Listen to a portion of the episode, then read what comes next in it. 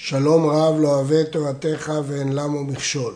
הרמב"ם, משנה תורה, ספר זמנים, הלכות חמץ ומצה, פרק שישי. מצוות עשה מן התורה לאכול מצה בליל חמישה עשר, שנאמר בערב תאכלו מצות, בכל מקום ובכל זמן.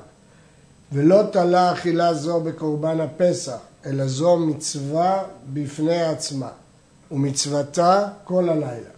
אבל בשאר הרגל אכילת מצה רשות. רצה אוכל מצה, רצה אוכל אורז או דוחן או כליות או פירות, אבל בליל חמישה עשר בלבד חובה, ומשאכל כזית יצא ידי חובתו. נשים לב לשלושה דברים שהרמב"ם אומר בהלכה הזו. הדבר הראשון, היחס בין הזית הראשון של ליל הפסח לבין שאר ימות הפסח. הגמרא לומדת, ישנם שני פסוקים, פסוק אחד שבעת ימים תאכל מצות, פסוק שני ששת ימים תאכל מצות. יום אחד יוצא מן הכלל, ויש לנו כלל שכל דבר שיצא מן הכלל לא ללמד על עצמו יצא, אלא ללמד על הכלל כולו יצא. פירוש הדבר שבעצם אכילת מצה רשות בכל הפסח. מניין שבלילה הראשון חובה, כי יש פסוק אחר, בערב תאכלו מצות. זהו הפסוק המחייב, וכמו כל אכילה, סתם אכילה בחזית. ולכן אם אדם אוכל כזית ומצה בליל הפסח, יצא ידי חובתו. אבל שאר ימות הפסח, רשות. דבר שני שמלמד אותנו הרמב"ם בהלכה זו, אין מצוות אכילת מצה תלויה באכילת קורבן פסח. כלומר, ישנו פסוק על מצות ומרורים יאכלוהו. את מי? את קורבן הפסח. לכאורה, דין מצה ודין מרור תלויים בקורבן הפסח. ואכן לגבי דין מרור קובע הרמב"ם שהוא תלוי בקורבן הפסח. אבל מצה איננה תלויה בקורבן הפסח. למרות שכתוב על מצות ומרורים יאכלו, כיוון שיש פסוק שני, בערב תאכלו מצות. נמצא שהתורה הפרידה וקבעה חיוב של אכילת מצה בלא קשר לחיוב של קורבן פסח. ולכן חיוב אכילת מצה נוהג בכל מקום ובכל זמן. הדבר השלישי שמלמד אותנו הרמב"ם, אמרנו שמצוותה בליל הפסח. מתי בליל הפסח? כותב הרמב"ם, ומצוותה כל הלילה. מצוות אכילת מצה היא בלילה וכל הלילה. הדבר הזה שנוי במחלוקת רבי אלעזר בן עזריה ורבי עקיבא. רבי אלעזר בן עזריה סובר שאכילת מצה עד חצות גזירה שווה ממכת בכורות. מה שם עד חצות, אף כאן עד חצות.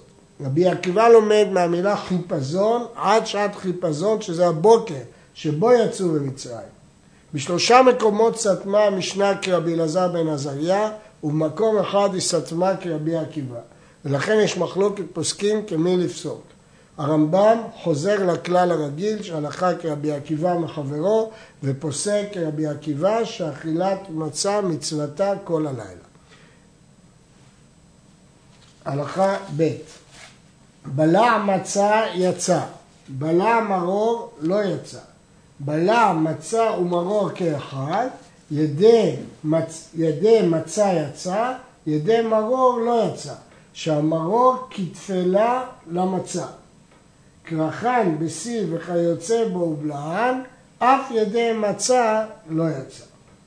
דעת הרמב"ם שבליעה נחשבת כאכילה, ולכן אם בלע מצה, שהמצווה היא לאכול אותה, הבליעה היא כאכילה ולכן יצא ידי חובה. ומדוע במרור לא יצא? כי במרור יש עניין מיוחד להרגיש את טעם המרירות שלו, ולכן למרות שבליעה כאכילה לא יצא, כי לא טעם את טעם המרור. ואם בלע מצה ומרור ביחד, יצא ידי מצה ולא יצא ידי מרור. ידי מצה יצא, כיוון שבליעה נחשבת לאכילה. ידי מרור לא יצא, כיוון שצריך להרגיש את טעמו, והדבר פשוט. אבל צריך להבין שהרמב"ם מנמק שהמרור כתפלה למצה. מה פשר הנימוק הזה? משיג הרעב"ד זה שיבוש, שאין הטעם למרור אלא שאינו תואם טעם מרור. מדוע הרמב"ם אומר שלא יצא ידי מרור מפני שהוא טפל למצה? הסיבה שהוא לא יצא ידי מרור כי הוא לא טעם טעם מרירות.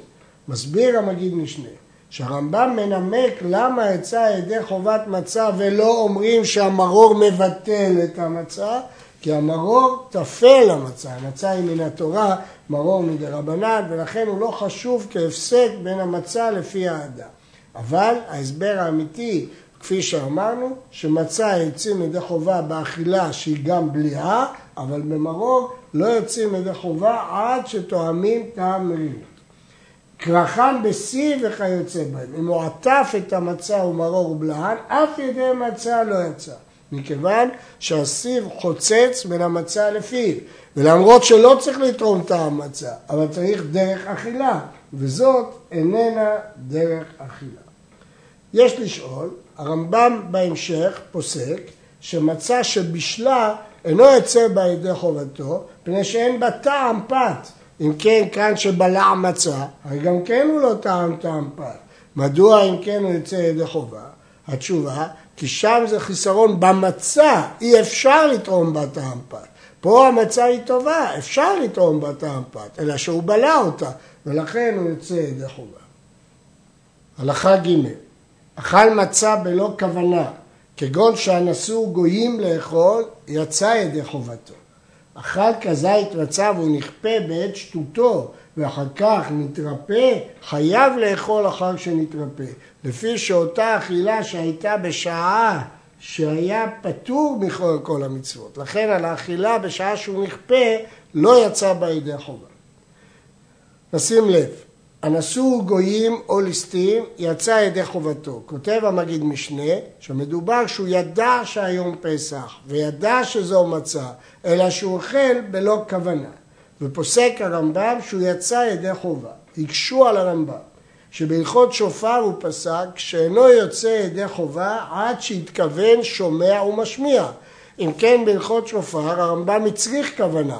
ומדוע באכילת מצווה הוא אומר שיוצאים ידי חובה אפילו בלי כוונה. רבי אברהם בן הרמב"ם משיב שיש חילוק בין מצוות התלויות במעשה כגון אכילת מצה, שכיוון שעשה את המעשה יצא, לבין שמיעת כל שופר, שכל כולה תלויה בכוונה, במחשבה, ששם בלי כוונה לא יוצאים ידי חובה. אחרים תרצו שאכילת מצה זהו דין מיוחד, שכל ענייני אכילה, כמו המתעסק בחלבים ובאריות, חייב שכן נהנה, ולכן אין צורך בכוונה. כאשר הוא אכל כשהוא נכפה, מה הוא נכפה? הרמב"ם מפרש בפירוש המשנה בבחורות שזוהי מחלת הנפילה, שהוא נופל שלא לרצונו. הוא נחשב באותו רגע לשוטה, אחר כך הוא פיקח. אכילה בשעה שהוא שותה לא נחשבת כלל לאכילה, כיוון שהאכילה הזאת הייתה בשעה שהוא פטור מכל המצוות. הלכה ד' אין אדם יוצא ידי חובת אכילת מצה אלא אם כן אכלה מאחד מחמשת המינים, כלומר מיני דגן, שנאמר ולא יאכל חמץ, ונאמר תאכלו מצות, דברים הבאים לידי חימוץ עם אכלן מצה, יצא בהן ידי חובתו. אבל שאר הדברים, כגון אורז ודוחן וקטניות, אין בהם מצה לפי שאין בהם חמץ. ובכן הרמב"ם קובע פה כלל, שלקוח מדברי הגמרא, שישנה השוואה בין אכילת חמץ לבין איכות המצה. כתוב לא תאכל עליו חמץ, שבעת ימים תאכל עליו מצות. מה שראוי להיות חמץ, יוצאים בו ידי חובה בתור מצה. אבל מה שבכלל לא יכול להיות חמץ, אי אפשר לצאת בו ידי מצה. ולכן, אורז, שלמדנו כבר שהוא לא בא לידי חימוץ, גם אי אפשר לעשות ממנו פת של מצה. רק חמשת מיני דגן שראויים לבוא לידי חימוץ, רק בהם אפשר לצאת ידי חובת מצה. כאן יש לשאול, עד כמה הכלל הזה קובע? למשל, אם הוא לש במי פירות, הרי לא יכול לבוא לידי חימוץ. האם גם אז זה לא נקרא מצה? או מה נאמר בחיטים שהוציאו ממנה את החומר שמחמיץ? האם נאמר ששם זה לא ראוי לידי חימוץ? פה הרמב"ם מדבר על סוג הדגן. סוג דגן שיכול לבוא לידי חימוץ, בו יוצאים לידי חובת מצה. העושה עיסה מן החיטים ומן האורז, תערובת של חיטים ואורז. אם יש בה טעם דגן, יוצא בה ידי חובתו. אם אדם עשה עיסה מחיטים ואורז, ויש בה טעם דגן, יוצא בה ידי חובתו. הראב"ד משיג שלא מספיק טעם, צריך שיהיה כזית דגן בכדי אכילת פרס. כיוון שאם הוא לא אכל כזית דגן בכדי אכילת פרס, הוא לא אכל כזית מצה. הרמב"ן משיב שבירושלמי מבארים את הדין הזה מדין גרירה. החיטה חשובה מהאורז, אבל סוף סוף גם האורז הוא מין שמשביע, ולכן הוא נגרר אחרי החיטה. זה דין מיוחד באורז וחיטה שבני אדם נוהגים לערב דגניהם ביחד. ולכן, למרות שאין כזית כדי אכילת פרס מן החיטה, כיוון שיש טעם של חיטה, היא גוררת את האורז אחריה. עיסת הכלבים, בזמן שהרועים אוכלים ממנה, יוצא בה ידי חובתו. אין הרועים אוכלים ממנה, אינו יוצא בה, שאין זו משומרת לשם מצה. הרמב"ם מסביר בפירוש המשנה, עיסת הכלבים היא עיסה שלשו אותה עם הסובין והמורסן ביחד. היא ראויה למאכל אדם, אבל דעתו הייתה לכלבים. אז אם הייתה דעתו שאם הרועה יצטרך פת הוא יאכל ממנה, אז היא חייבת בחלה ויוצא בה ידי חובתו בפסח. אבל אם הייתה דעתו רק למאכל בהמה, פטורה מן החלה ואין אדם יוצא בה ידי חובתו בפסח. מדוע לא יוצא ידי חובתו בפסח? סוף סוף היא עשויה מדגן שראוי להחמיץ, מדוע זאת לא מצה? התשובה היא כי היא לא משומרת לשם מצה, כתוב ושמרתם את המצות. כאשר אדם יודע שאת המצה הזאת הוא עתיד לאכול, או אדם עתיד לאכול, הוא שומר אותה בחימוץ באופן אחר מאשר כשהוא שומר כשהוא יודע שהיא מאכל בהמה. ולכן החיסרון כאן הוא שהיא לא נשמרה לשם מצה שהיא אוכל אדם.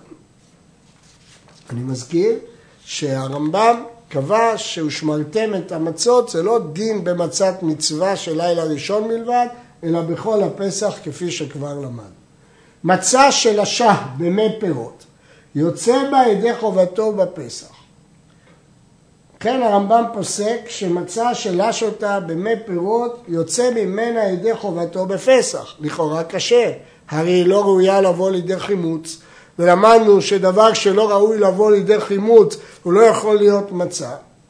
שתי תשובות בדבר.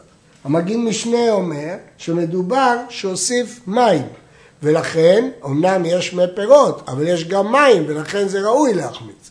הלחם משנה מתרד שמה שאמרנו שצריך שיבוא לידי חימוץ זה מצד טיב הדגן זה שבפועל בגלל תהליך הלישה זה לא בא לידי חימוץ זה לא מעכב את זה מלהיות מצה.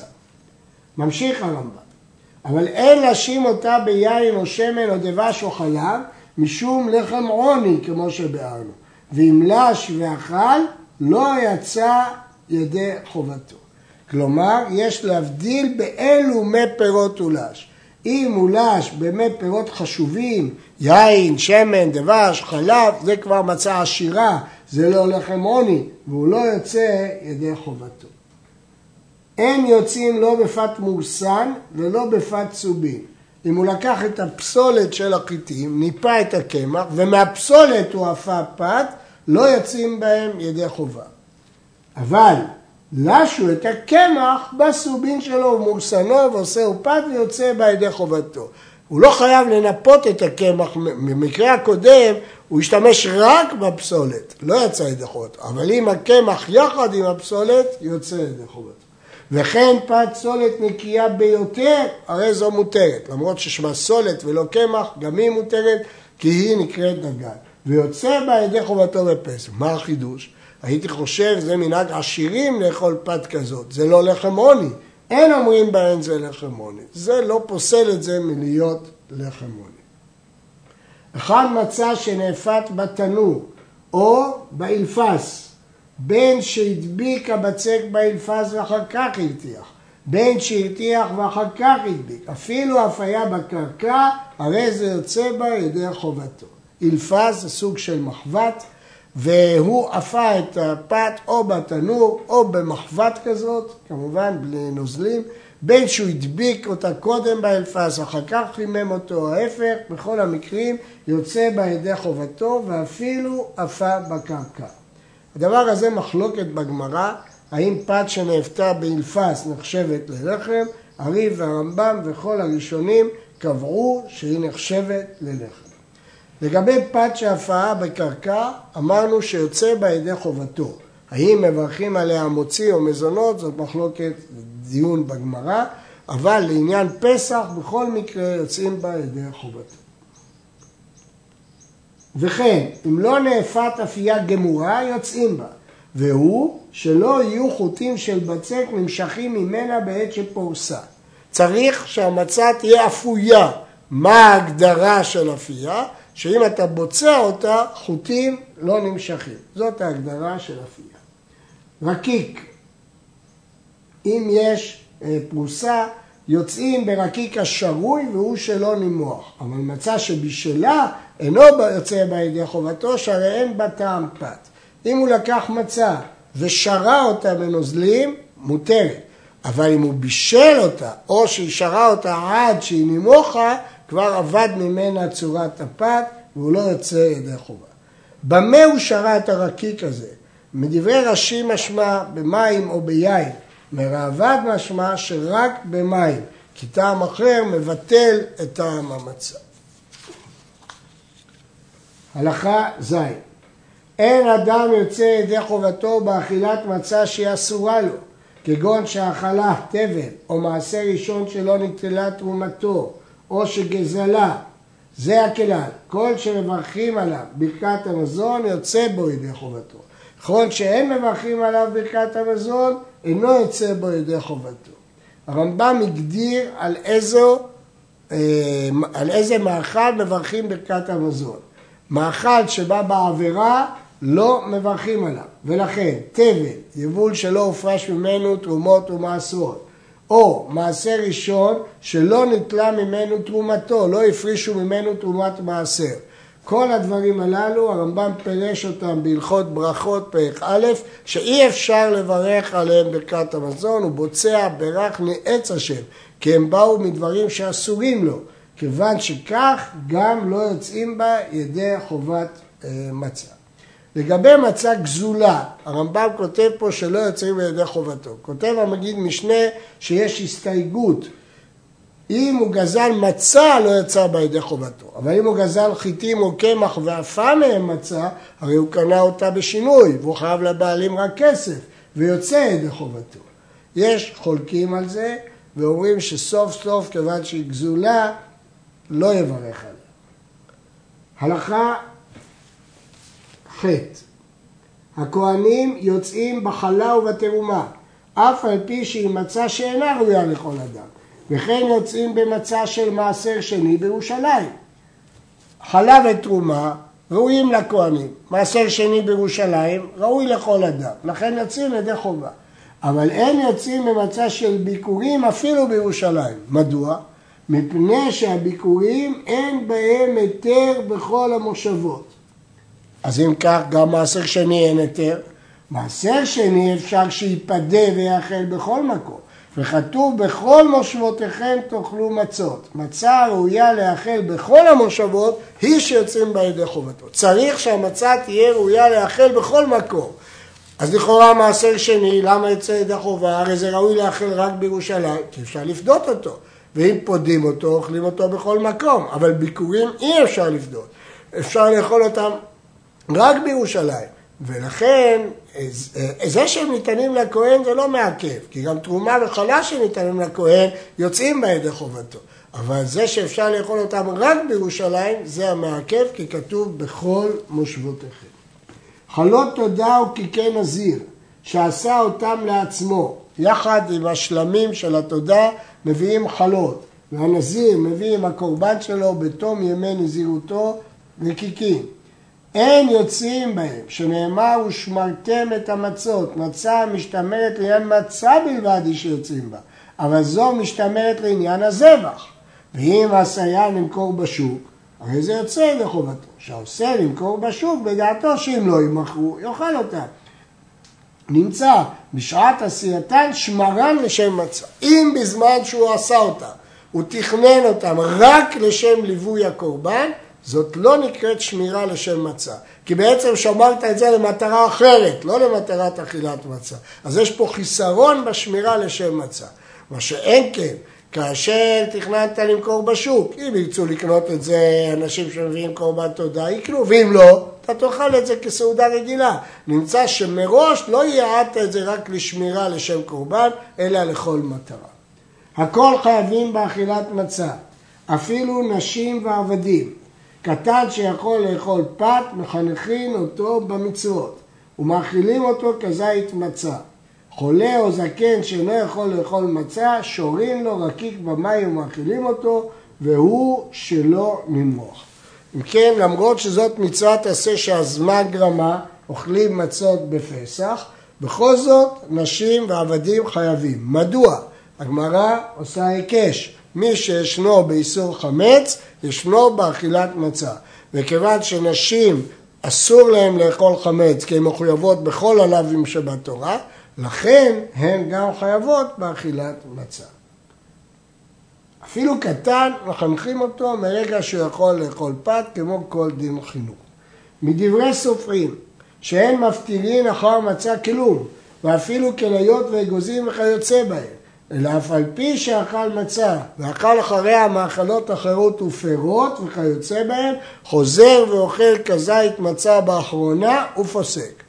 ההלכה היא אין מפטירין אחר הפסח אפיקומן. כך אומרת המשנה וזו התשובה שמשיבים לבן החכם. מה פירוש שאין מפטירים אחר הפסח אפיקומן? הרמב"ם מסביר בפירוש המשנה שהיו נוהגים לאכול אחר האכילה גרעינים כלואים, תאנים, צימוקים, שקדים, ואילו כאן אסור, כי המטרה של כל הדברים האלה להעביר את הטעם הקודם. ואילו במצה אנחנו מעוניינים שאכילת המצה היא תהיה האחרונה, ולכן חייב לאכול לבסוף כזית מצה. אמרו, אסרו חכמים לאכול מצה בערב הפסח, כדי שיהיה היכר לאכילתה בערב. ומי שאכל מצה בערב הפסח מקין אותו מכת מרדות. וכן אסור לאכול ערב הפסח מקודם המנחה כמעט, כדי שייכנס לאכילת מצה בתאווה, אבל אוכל הוא מעט פירות או ירקות ולא ימלא קרסו מהם. החכמים הראשונים היו מרעיבים עצמם ערב פסח, כדי לאכול מצה בתאווה ויהיו מצוות חביבין עליו. אבל בשאר ערבי ימים טובים אוכל והולך עד שתחשך. מדברי הרמב"ם ברור שאיסור אכילת מצה בערב פסח הוא כל היום, ולא רק משעה שאסור לאכול חמץ. הרמב"ם פוסק שמכין אותו מכת מרדות. יש שואלים, הרי דרך כלל מכת מרדות זה מי שנמנע מלעשות מצווה, וכאן נותנים מכת מרדות כעונש על העבר. אבל דבר זה לא מוסכם. יש אומרים שיש מכת מרדות על העבר, ורבנו מנוח אומר שמדובר פה שאומרים לו תפסיק לאכול מצה והוא ממשיך ואוכל. המשנה אומרת שערב פסח סמוך למנחה אסור לאכול. הגמרא אומרת שהכוונה מנחה קטנה, וזה מה שאומר פה הרמב"ם, זמן קצר לפני מנחה, בשולחן ערוך פסק חצי שעה. הגמרא כותבת שיכול לאכול מיני תרגימה. כותב הרמב"ם מה זה מיני תרגימה? מעט פירות או ירקות ולא ימלא קרסו מהם.